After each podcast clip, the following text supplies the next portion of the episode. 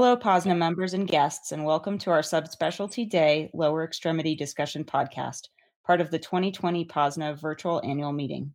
This is your host, Julia Sanders from Children's Hospital Colorado, and I'm here today with our session moderators, Phil McClure from the International Center for Limb Lengthening in Baltimore. Hello, thanks for having me. Excited to be here. As well as Chris Iobst from Nationwide Children's in Columbus. Hello, good evening. So, two papers have been selected from the session to be highlighted, and we have the opportunity today to go into a little more detail with those authors.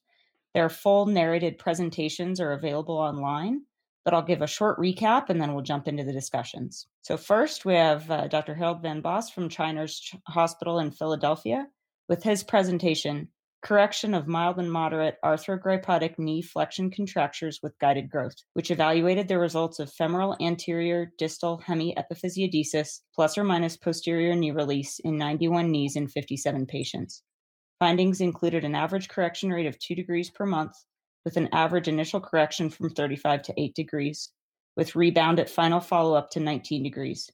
There was an average of 11 degrees of arc of motion lost. Ambulatory ability was improved for most patients. Knees with contractures less than 25 degrees treated with guided growth without a posterior release corrected well, while knees with contractures of 30 to 40 degrees did well with the addition of the posterior release. Contractures greater than 40 degrees were much less predictable. There's a lot of great information in this presentation, and I'll turn it over now to our moderators.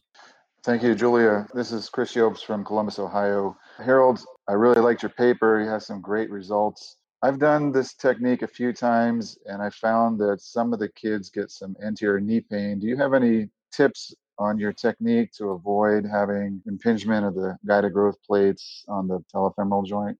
Thanks, Chris. It's a pleasure to be here tonight. It, that's a frequent problem that we have as well. I try as much as possible to place my plates as peripheral as possible, so as far from the patellofemoral joint as possible, and then to really make sure the plate gets stuck down well. And that's also where we put the plates in kind of at a 45 degree angle to the sagittal plane. So we're hopefully angling the plates a little bit away from the extension mechanism. But we certainly do have kids that during the period of time that the plates are in place, that they're uncomfortable, that they don't want to bend their knees a whole lot. So, Dr. Van Bosse, we've had some experience with this technique in Baltimore, and we've noticed a lag behind the overcorrection of the distal femur compared to the correction of the contracture or the soft tissue deformity. Have you noticed the same thing, and do you feel that that's a problem, or is it just the price of this technique? No, I think you're absolutely right. When I explain to the parents, I tell them that you're doing two things. One is to get the bone to change its shape, and the others to get the soft tissues to stretch out. And that's why the KAFO is so very important. It's a static KAFO, it's not a dynamic one. So it's got ratcheting locks. You just try to make it tighter over time as you can. But if the soft tissues don't get stretched out, then all you do is get this bigger and bigger recurvatum deformity of the distal femur, but no difference in your contracture. And that's also why I think this technique doesn't work for contractures over 45 or 50 degrees, or at least should be used with caution in, in those larger contractures because the mm. soft tissues are just not going to come along. Thanks, Harold. This is Chris again. I noticed that you had a relatively high recurrence rate, which is very common with these contracture patients. Have you had any thought about using a sleeper plate technique where if you expect that you're going to have to reinsert the guided growth plates again at the near future to just remove the metaphyseal screw and then just come back and reinsert that screw at a later date? Yeah, that's a good question. And it's something I think about every time I'm putting a plate back in. But the problem is that it's usually two or three years between the time that you take the plates out to the time that you have enough of a contracture that you want to put them back in. So I think that leaving a sleeper plate in there, going back to your, your previous question about discomfort around the knee, I think it would just get in our way. Got it. Thank you. So, Dr. Van Bosse, I, I know there's some conversations back and forth out there about plates versus screws for this. Are you doing both? Or are you only doing plates? What's your opinion on that? I've only ever done plates. It's a technique that I'm comfortable with and that I think is predictable. I've never tried the screws. I've seen some papers on the screws and just have not had the interest in trying it. Again, because I find that I can do quite well with the plates. I suppose the advantage of the screws would be a smaller incision and possibly less soft tissue irritation. But on the other hand, some concern about breakage of screws or difficulty putting the screws in the exact place that you want them. Great, thank you. We've we had a very high failure rate, and we've gone to doing what you've been doing the whole time, pretty much at our institution. So, you know, interested in different experiences with that, but we've we've gone your way, basically. Uh, Harold, this is Chris again. This is my uh, last question for you. I saw that your average plate removal was about 18 months. Was there something special about that time span? How did you decide that 18 months versus, say, two years was the right amount of time to remove them? So, plate removal is based upon clinical examination. So, hopefully, uh, we remove the plates when the knees are completely straight or pretty close to it. But the other criteria for taking out the plates is if we've just hit a plateau, that it's been now a year or two years without any real change in what the what the knee is doing. In that case, I'd rather take the plate out, let the child grow somewhat more, and try again, and hope that it's a combination of the size of the child and maybe the diligence in wearing the KAFO at nighttime. But hopefully, we'll get a little bit of correction then. So you're not concerned about creating a irreversible epiphysiodesis by having them in a certain period of time? I haven't yet. That's not one of the complications I've luckily had. Although now that you've said that, they'll probably have my next case. But so far, the growth plates have always recovered. And that's, of course, the reason why you get the relapses is that the physis, which is oblique, when you take the plates out, it's going to automatically go back to its anatomic position over time. And the whole idea of using the KAFO after the plates come out is in hopes of getting the soft tissues to gradually stretch out as the physis remodels itself. And hopefully you're able to maintain some of the straightening that you achieved initially. Perfect. Thanks. Phil? Dr. Van Bosse, last question from Baltimore. Uh, I either I didn't see it or you know, missed it somehow, but how much of the correction in the sort of moderate, you know, 30 to 50 degree contractures were you getting from your release versus the uh, tethering? Because I would say overall your results are fantastic, and I, you know, would hope to pr- reproduce them myself. And I'm looking for, you know, how much do I expect to get in the OR? What can I confidently leave to the plates in the future? So the posterior release I look at as being permissive and not corrective. So if I get 10 degrees of correction with a posterior release, I'm pretty happy. But what I think happens is that by doing the posterior release, you're allowing the soft tissues to stretch out more as the bone is doing that compensatory deformity that it does to get the knee straight. So I don't think the posterior release is really getting a whole lot out of my knee. I've had a couple of kids that probably have a more flexible sort of arthrogryposis where you can pretty much straighten the knee out with a posterior release. But in most cases, it just gets a little bit of relaxation of the knee joint, and then that'll hopefully carry through as the plates do their thing. Thanks, Harold. That was a great discussion on your paper. Do you have any last thoughts as like a take-home message to the audience? No, I think this is one of the quivers in your uh, armamentarium in terms of treating these severe knee flexion contractures. The real take-home message, I think, is that kids with arthrogryposis have a lot of potential. And if we're able to correct their deformities, that very often we have the ability to get them up and walk. And that there's always a reason to keep trying. As long as the patient, the parents want to do it, keep trying to get them to maximize their potential. Perfect. Thank you. Julia? Yeah, thanks, guys. That was a great discussion. So, next, we have the pleasure of welcoming Dr. John Birch from Texas Scottish Rite with his presentation Comparison of the Prediction Accuracy of Lower Extremity Segment Length at Maturity of the Sanders Skeletal Stage Multiplier, Paley Multiplier, Greulich and Pyle Skeletal Age, and White Menelaus Formula, which compared predicted femoral and tibial length based on these tools to actual length on scanograms of 197 patients with an initial average age of 12.5 years.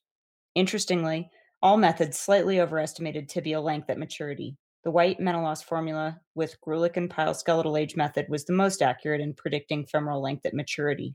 The Sanders multiplier slightly underestimated femoral length and overestimated tibial length, resulting in whole leg prediction accuracy similar to the White Menelaus formula.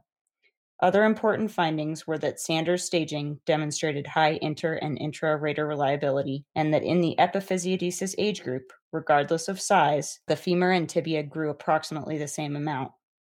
Based on these findings, the most accurate prediction of epiphysiodesis effect may be to use correlation of skeletal staging with the White Menelaus formula, although prediction is limited by the reliability of skeletal staging methods available. Again, lots of really interesting information here. So we'll let the moderators go into a little more detail. Dr. Birch, this is Phil in Baltimore. I was wondering, you know, was the data significantly different for patients with three or four years of growth remaining? I noticed the multiplier of 1.08 and felt that was pretty low, indicating, you know, as you mentioned, a fairly high average age for the start. Was it significantly different in predictions for kids with lots of growth remaining or no?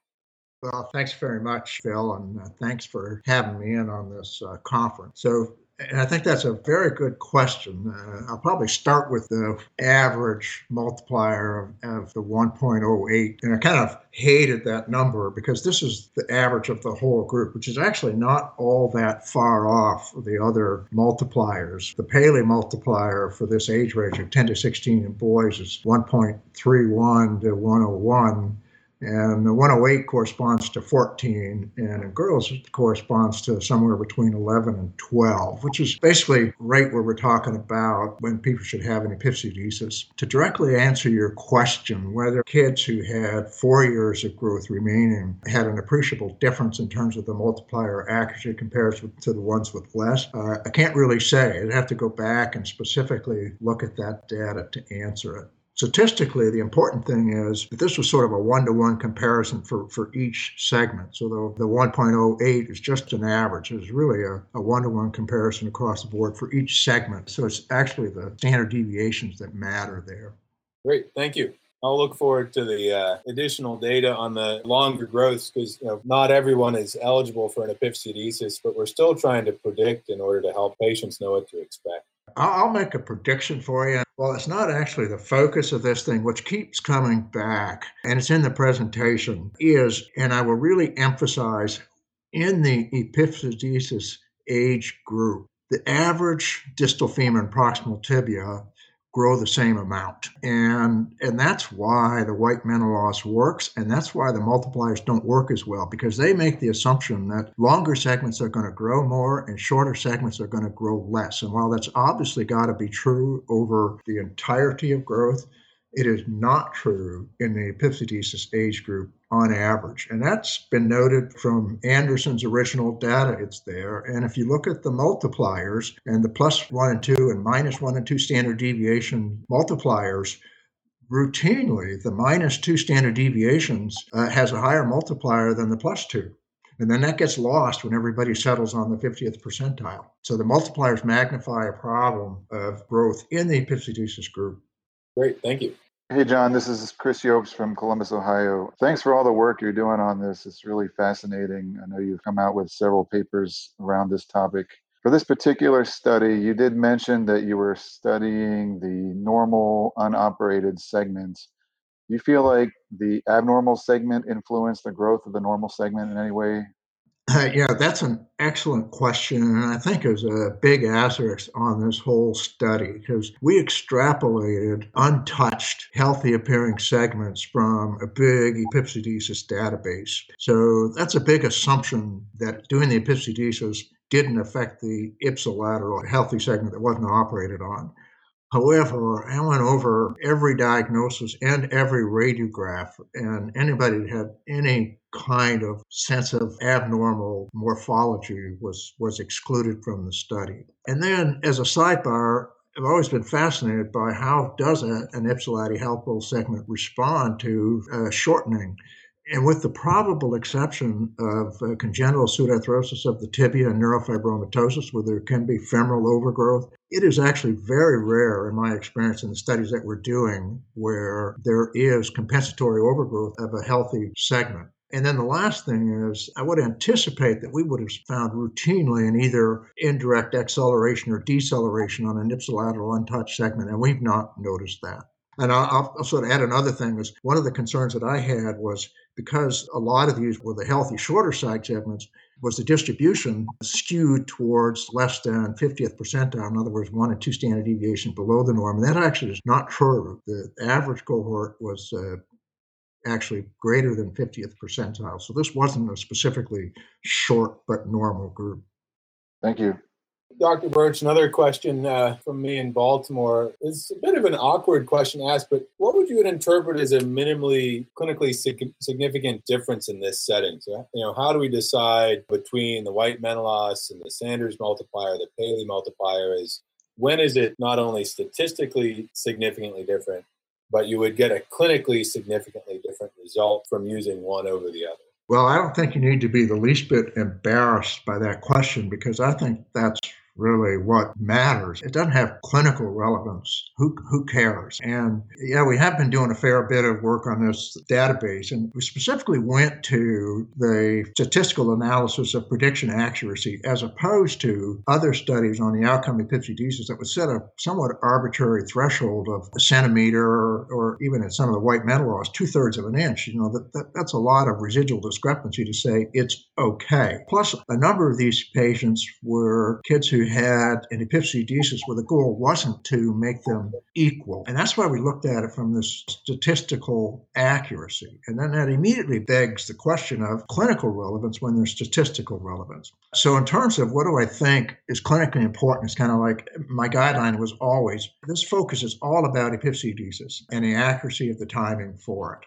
And when I was in clinic, the one thing I never wanted to do was to overcorrect, not even by a millimeter. We've all had that conversation. We've kind of gently guided the family to do any epiphysiodesis because everybody has an initial resistance to operating on the normal side. So I never wanted to overcorrect. And the second is what was I unhappy with in terms of the clinical result? And while this is purely subjective, I would say I was unhappy if I was off by more than a centimeter. So when we come down to clinical significance, for me, if I'm off by more than a centimeter, underestimating the amount of correction, then I'm not happy. I think I have the same mentality, which certainly could be a result of having been your fellow. I'd have to really think about it. Sorry for you. I agree. I would rather be a centimeter too short than one millimeter too long.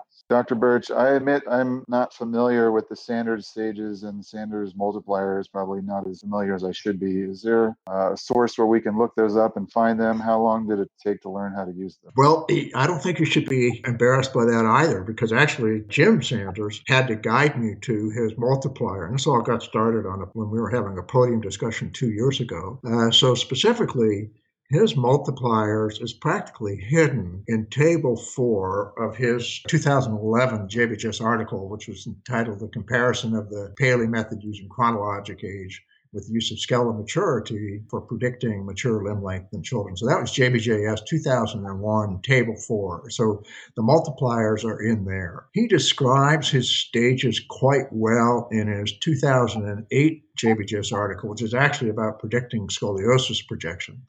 He also has a really terrific PowerPoint presentation, which I'm sure he would be happy to give to anybody that goes through it all. So if you're not familiar with it, it takes a little bit to go through it, but having done that and then and using the there's actually a couple of advantages. It's fairly simple. From an epiphysiodesis standpoint, this one, there's only six stages because one is too young and eight is skeletally mature. Uh, so there's only six to keep in mind, and you're only looking at a couple of points. Plus, there's no gender difference. It's not an issue of boys this and girls that. So it actually gets pretty easy once you're comfortable with it. And if you're really looking at them serially, I get perfectly comfortable to just read them as opposed to constantly flip back and forth with the Greulich and Pyle.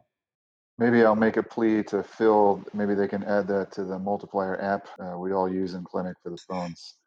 We, we actually we've just been talking about that, so we're going to see what we can do. But uh, one more question from me, Dr. Birch. We seem to be slowly getting closer and closer to optimizing our prediction of epiphysiodesis, but it still remains, at least for me, frustratingly difficult, such that the reversible epiphysiodesis techniques, you know, Métaizeau or eight plate or staples, start to look better and better what do you think about that? Have you incorporated that into your practice? If I'm going to argue with myself and say, well, those papers don't show any better average outcome as far as end leg length discrepancy, but what what is your thought process on, on the reversible epiphysiodesis for leg length discrepancy?